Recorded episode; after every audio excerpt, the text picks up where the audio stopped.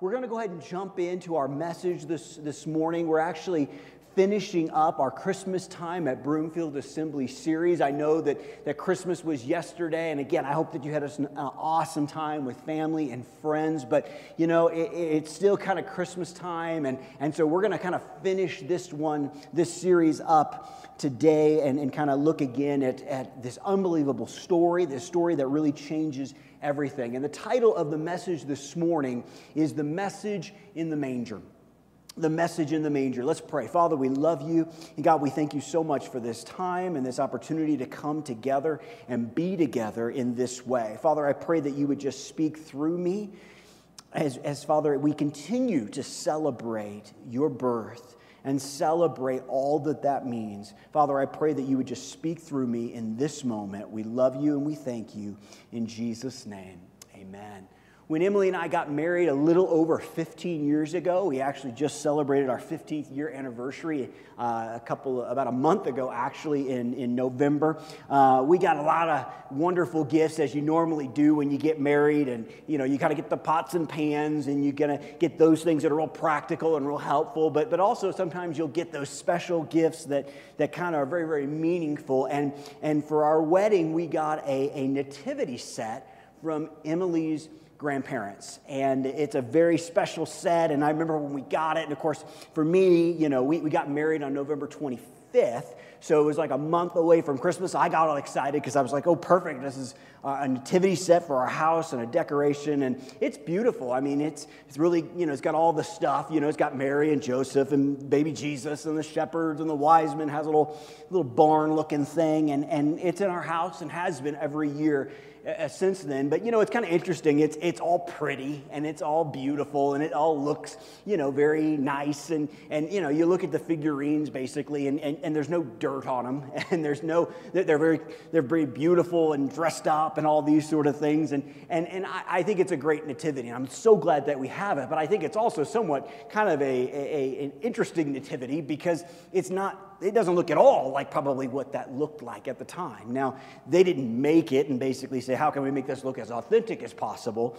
But at the same time, it's interesting because you look at this, this, this nativity, and of course, here's little baby Jesus, and, and he's kind of in the manger, and he's just perfect and, and, and, and, amazing and all these things. And, and the thing is, that is not what it was. It's, it wasn't like that in a lot of ways. Because here's the thing we have to remember you know, when, when, when God sent his only son for us, he could have put him anywhere and, and, placed him in any place, but he chooses this small, insignificant town called Bethlehem. And, and when, when Mary and Joseph actually get there, there's no place for him to stay. And so Jesus is born basically what a lot of scholars believe is, is probably a cave or, or, or, just basically a, like almost like somebody's garage, basically today, a place where animals are stored. And, and, and basically, in all of that, this baby is born that's going to change the world. And God chooses for his son to be placed in a manger. And really, that's kind of one of the things that we want to talk about this morning. And it's in your notes. If you have them, you can follow along. But, but this all happens, and God places his only son in a feeding trough. In a feeding trough, in, in, a, in, a, in a, a thing that animals eat out of. This is where the Savior of all mankind is placed after he's born. Let's, let's kind of look at the story again. And look, I know that we've, we've heard it, I know that we've, we've, we've studied it, but let's, let's dive in again because this is such an unbelievable story. And it literally has changed everything for the world. So let's look at it together. Luke 2, we're going to start with verse number 1 and read through the story. So again, let's enjoy it. Let's, let's, let's meditate on it. Let's, let's let it really change us in this moment. It says, At the time, the Roman Emperor Augustus decreed that a census should be taken throughout the Roman Empire. This was the first census when Quirinius was governor of Syria. All returned to their ancestral towns to register for this census. And because Joseph was the descendant of King David, he had to go to Bethlehem in Judea, David's ancient home.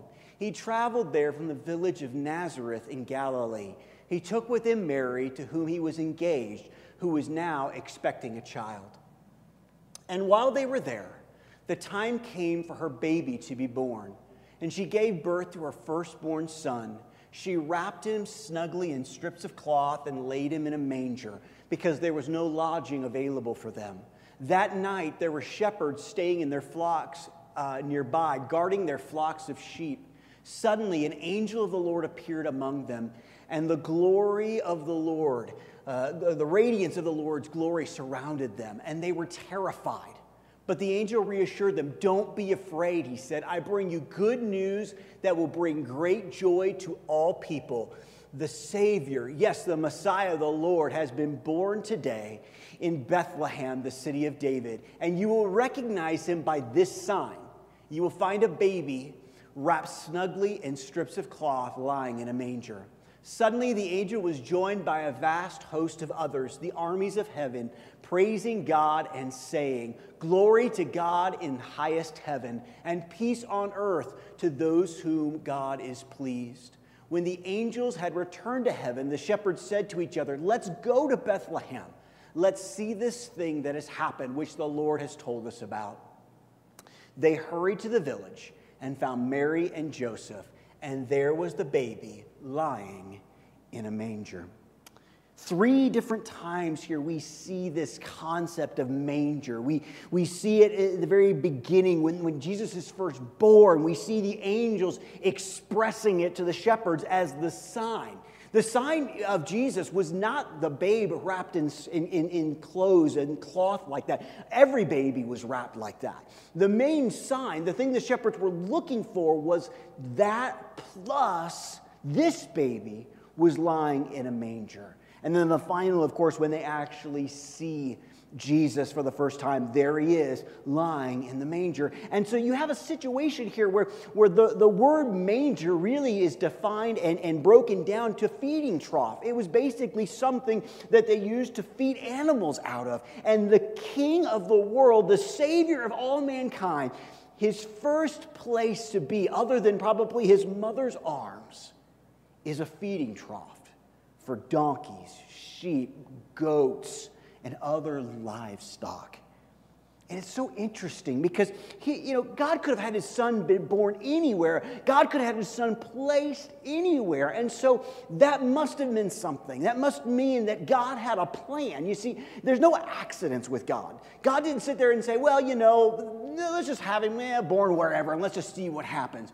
There was a purpose in the manger. There was a reason for the manger. There was a reason why God decided that Jesus would be placed in a manger, and also that that would be the sign that he was who the angels said he was. So that just, to me, it brings forth a simple question. It's in your notes. So, why a manger? Why did God's plan mean a manger? Why did God say that?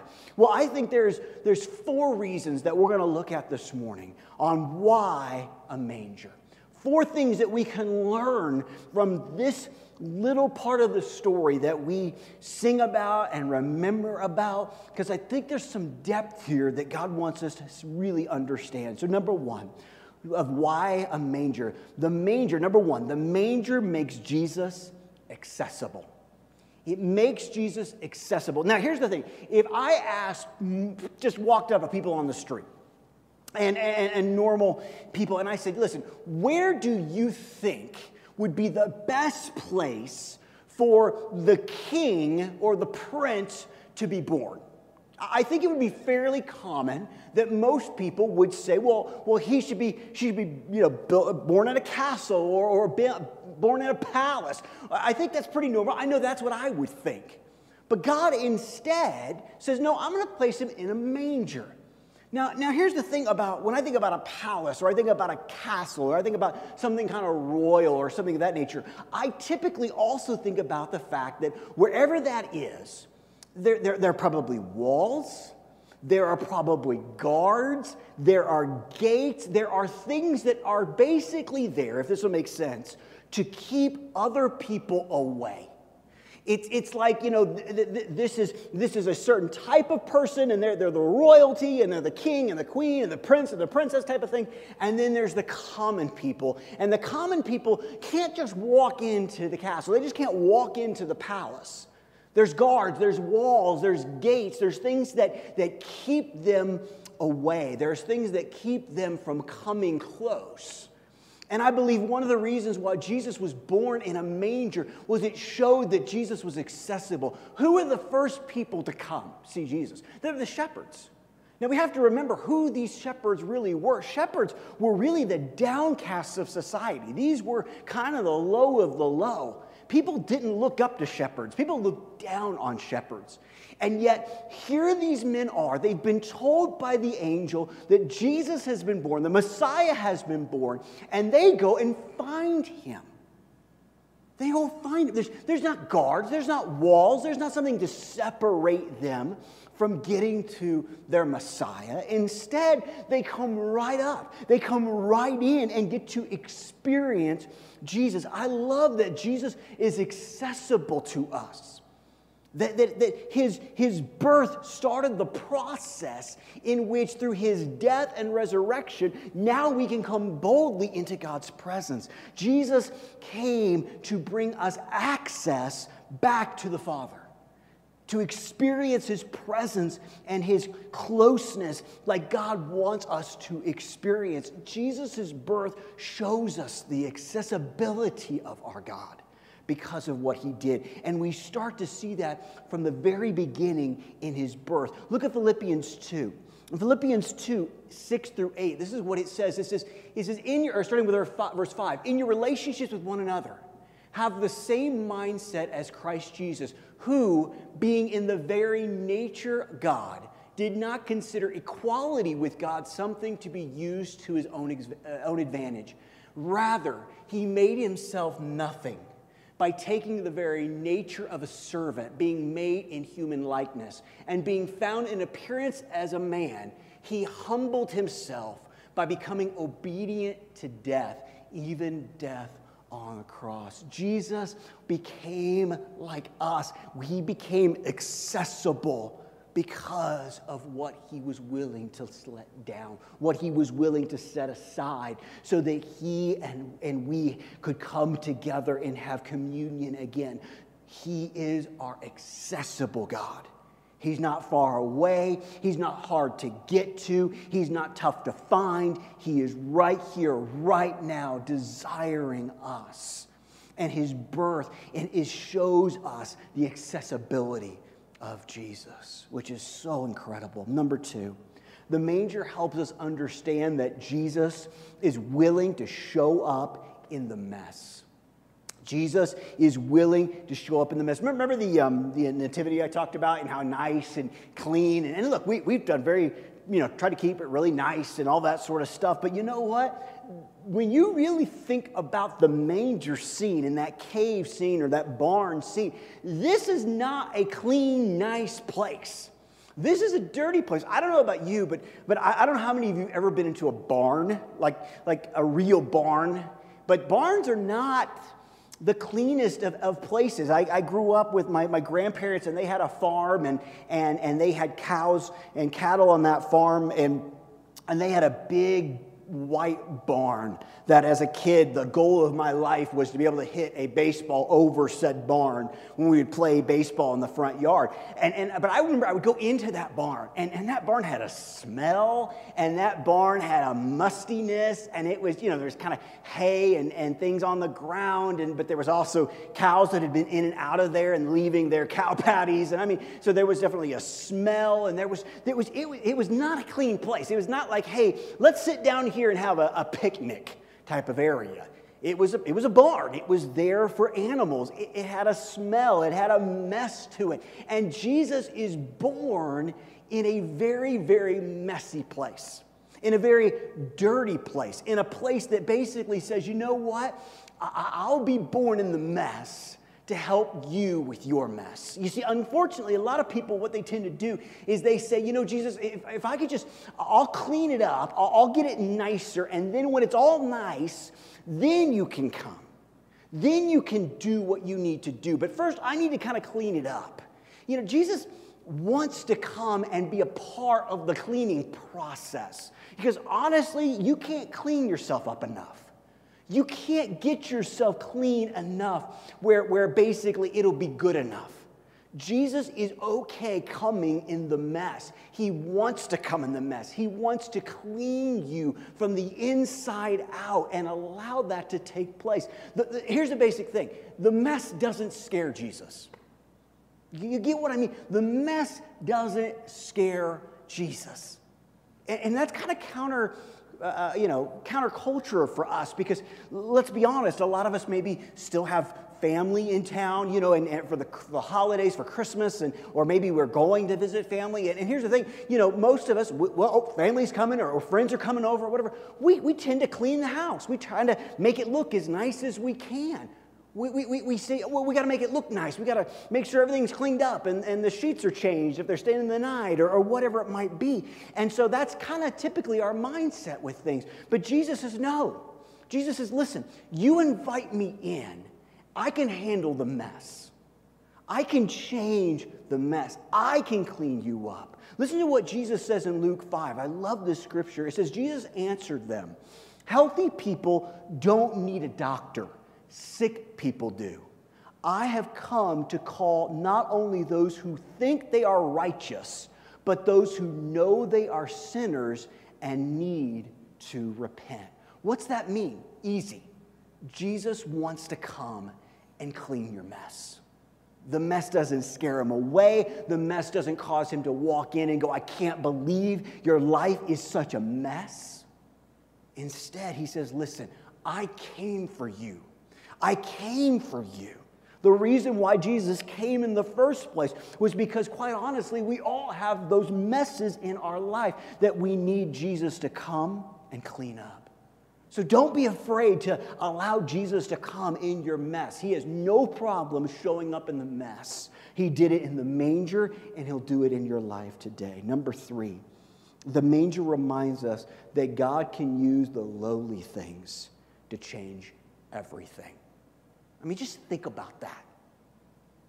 God could have had his son born anywhere and placed anywhere. But God says, you know what? I'm going to place the Savior of all mankind in a box with hay in it that, quite honestly, probably 30 minutes ago, a cow had his nose all in. It's amazing to me that God can take those things and use them to change everything. Those things that are so humble, those things that are so normal, those things that, that just seem to be so plain, God can take and do amazing things with. Look 1 Corinthians 1. In 1 Corinthians 1, verses 26 through 29, this is what it says Brothers and sisters, think of what you were when you were called. Not many of you were wise by human standards. Not many were influential. Not many were of noble birth. But God chose the foolish things of the world to shame the wise. God chose the weak things of the world to shame the strong. God chose the lowly things of this world and the despised things and the things that are not to nullify the things that are, so that no one may boast before him. God loves to take those things that just seem so plain and so normal and use them to do just miraculous things. And it's amazing because what we can do is we can know listen, hear me here, understand this. If God can use a feeding trough he can use you. He can use me. We may not be the smartest. We may not have the most talent or whatever it might be. We may be lowly in people's eyes and all these things. And God says, Man, I love to use those things. I love to get a hold of those things and humble the wise and humble the strong to show them that it's not necessarily about you, it's about me.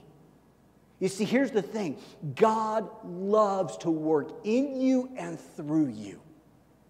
It doesn't matter if you're perfect because none of us are. It doesn't matter if you still got messes because we all still do. God loves to take those things. And so now, here's this feeding trough that, quite honestly, billions of people in this world throughout this time have heard about the manger. A feeding trough God took and used. We're talking about it this morning. God is still using those things to help us to understand more about who He is and His love for us and the fact that God can use anyone and anything, even the lowly things, even the plain things. The final thing, number four. The manger reminds us that Jesus' first coming was in the most humble of circumstances, but his second coming will be glorious. At church over the last several weeks, and now, you know, we, we obviously aren't doing it today because, because, you know, Christmas was yesterday, but we've been celebrating Advent. Advent's another word for coming, for the coming, basically. And, and here's the thing in Jesus' when you think about it, Christmas is celebrating the first advent. It's celebrating Jesus' coming as a baby in Bethlehem. But there is going to be a second advent. There is going to be, Scripture tells us and teaches us, another coming. And the first one, yeah, it was humble and it was plain and it was in the mess. And it, it, was, it was, a lot of people weren't expecting it in a lot of ways and the way it was. But trust me here, the second coming is going to be quite a bit different. You see, we have to remember, and we've talked about it before, that Jesus didn't stay in that manger. The baby grew up. And Bible teaches us that he grew in stature and favor with, with, with the Lord and, and, and with men. And Jesus taught and, and, and experienced a sinless life. And then he laid down his life for you and for me as a ransom for many. But three days later, he rose again. And Bible teaches us that, that the second advent of Jesus is going to look a little bit different. And it would not be wise of us to forget as we're celebrating and remembering the first advent that there will be a second advent. Look at Titus 2 11 through 13. This is what it says For the grace of God that brings salvation has appeared to all men. That's what Christmas is about. That's what that salvation is Jesus. That's what he brought when he appeared to all of us in the manger and lived a sinless life and, and died and rose again. And, and in that, he was teaching us that denying ungodliness and worldly lust, we should live soberly, righteously, and godly in the present age, but looking for the blessed hope and glorious appearing of our great God and Savior, Jesus Christ. You see, what that scripture is telling us is that yes, we should celebrate uh, the first advent. We should be excited about Jesus coming, and that coming and, and his death and resurrection should change our lives and teach us to live differently. But that, that while that's happening, during this present time, during this present age, that we should also remember that there is a blessed hope, and that blessed hope that we see is the glorious appearing of Jesus again. That's his second advent. And again, that's going to look a little bit different. We see a little bit, a glimpse of this second advent in Revelation 19. Look at it with me. And, and as we read this, let's, let's remember the, the contrast between his first and his second. It says, Revelation 19, starting with verse 11 I saw heaven standing open, and there before me was a white horse whose rider is called Faithful and True. With justice he judges and wages war. His eyes are like blazing fire, and on his head are many crowns. He has a name written on him that no one knows but he himself. He is dressed in a robe dipped in blood, and his name is the Word of God. The armies of heaven were following him, riding on white horses and dressed in fine linen, white and clean. Coming out of his mouth is a sharp sword with which to strike down the nations. He will rule them with an iron scepter.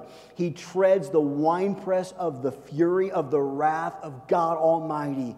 On his robe and on his thigh, he has written, uh, he has this name written King of Kings and Lord of Lords.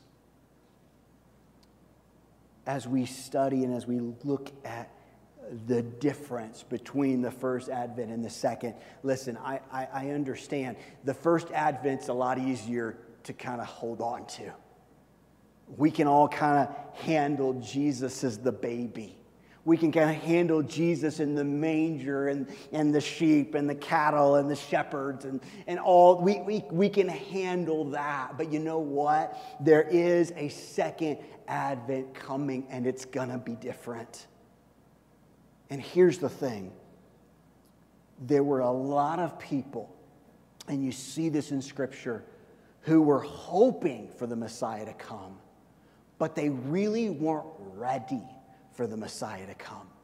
There were still questions, even though scripture said, you know, he could be born in Bethlehem. There were a lot of questions. There were a lot of misunderstandings of, of, of what the Messiah was going to do and what the Messiah's purpose was in the first coming. But listen, the Bible is very clear on what Jesus' purpose is in the second coming.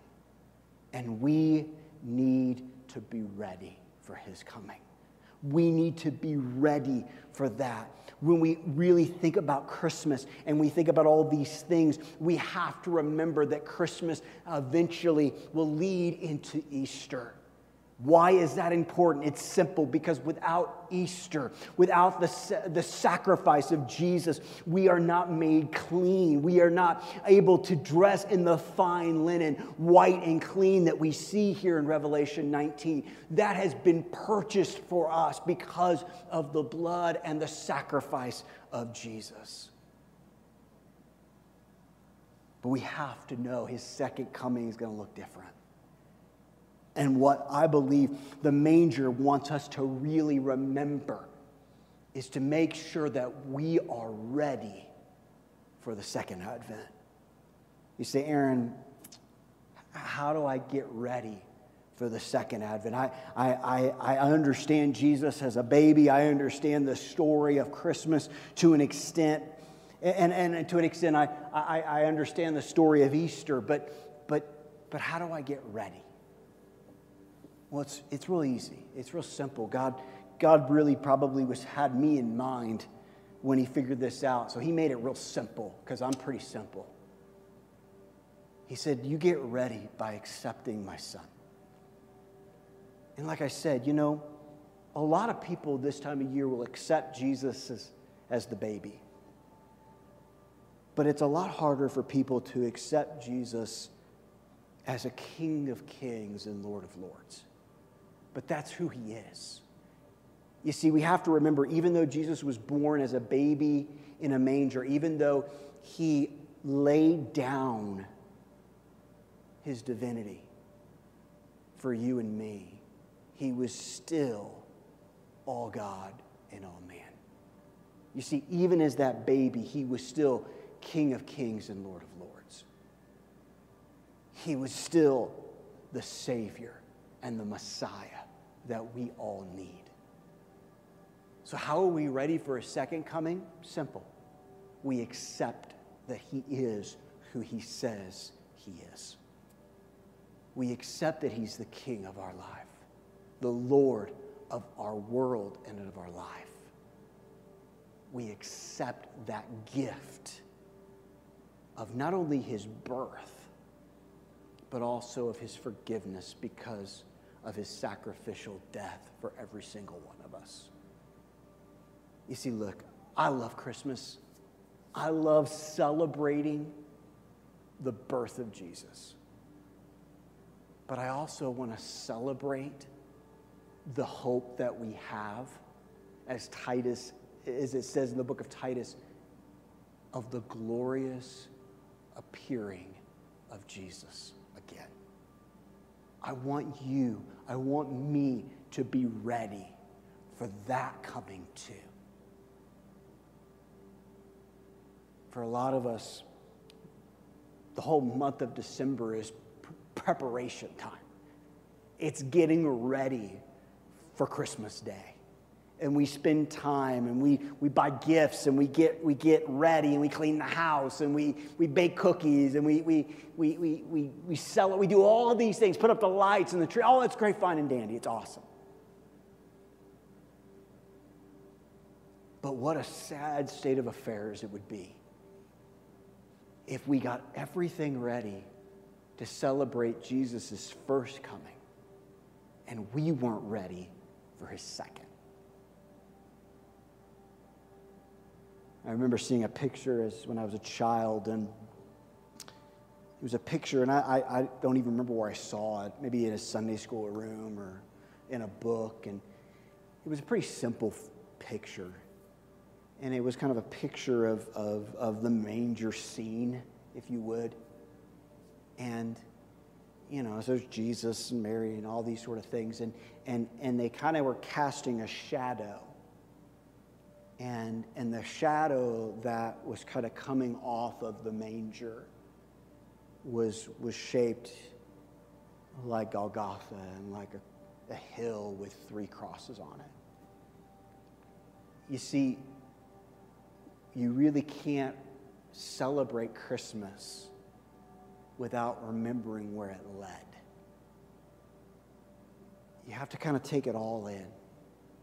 I think that's what God wants us to do. He wants us to see the gift of His Son, but also know that that gift was really not just His birth, but His death and resurrection. And so, to be ready for that second coming, we have to accept that. So, look, I, I know that we're, we're at home or, or, or in the car or wherever we may be this Sunday or maybe on another day of the week. But would you do me a favor? If, would you just, would you just bow your hearts and your, with me this morning? We're going to close, but before I do, you know, this is the last Sunday of, of 2021, and you know, looking back on the year, you know, uh, I know it's been a hard year for a lot of us. The last several years have definitely been difficult years. But as we kind of, even as a church, kind of close this season, I just have a question. Are you, are you ready for his second? Maybe, maybe you've been ready for his first and you've celebrated his first, and that's awesome. That's so great. But now the question kind of shifts. Now the question is are we ready for Jesus' second advent? Are we ready for the fact that he is coming again? And this time, he's not coming as a baby. This time, he's coming as a conquering king to rule and reign. So it's a simple question Are you ready for that coming? Are you ready for that moment? Because right now, you can be. Right now, you can pray and accept not just Jesus as a baby, but accept him as your Lord and as your Savior, as the one who died for you, who made a way for you.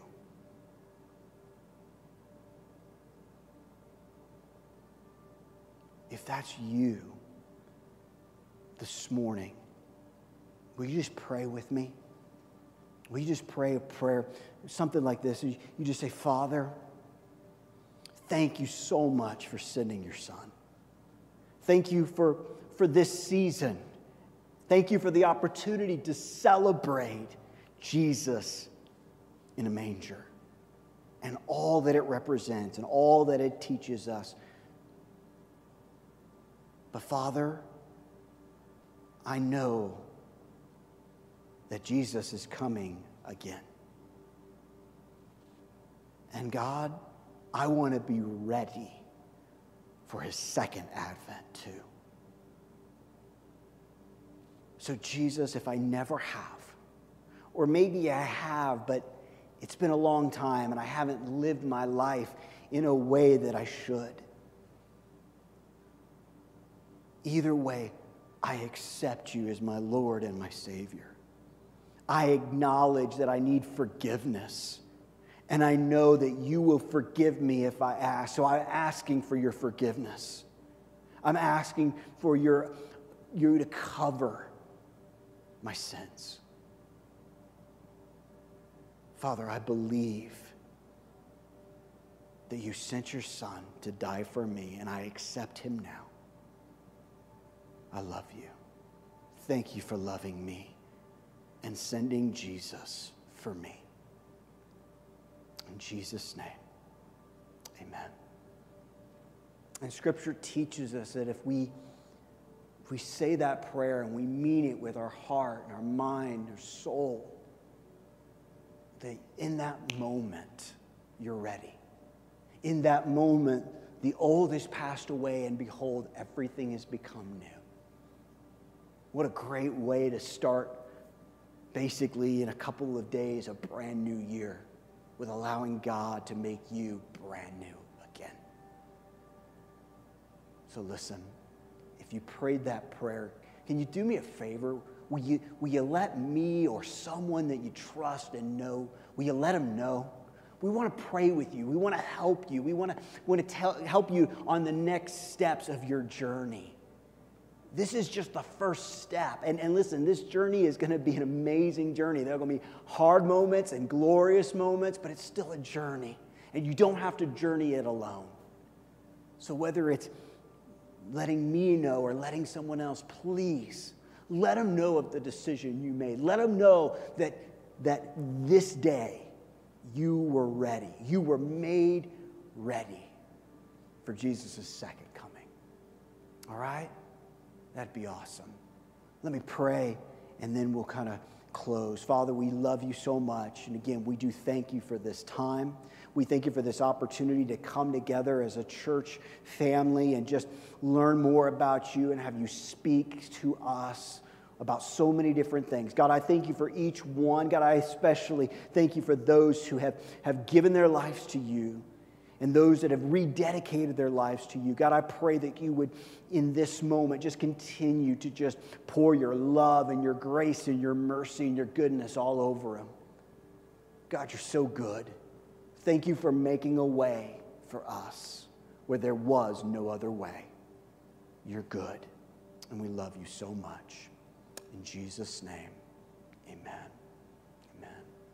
Well, listen, thank you so much for being with us this morning. Man, again, I just hope you and your family had a awesome Christmas day. I hope that it's just going to continue uh, for the next several days, that you would just have the opportunity just to continue to enjoy this season and this time, that you'd be making some awesome memories and just really enjoying the time that you have with family and friends, and more importantly, to have some just some real special time with Jesus.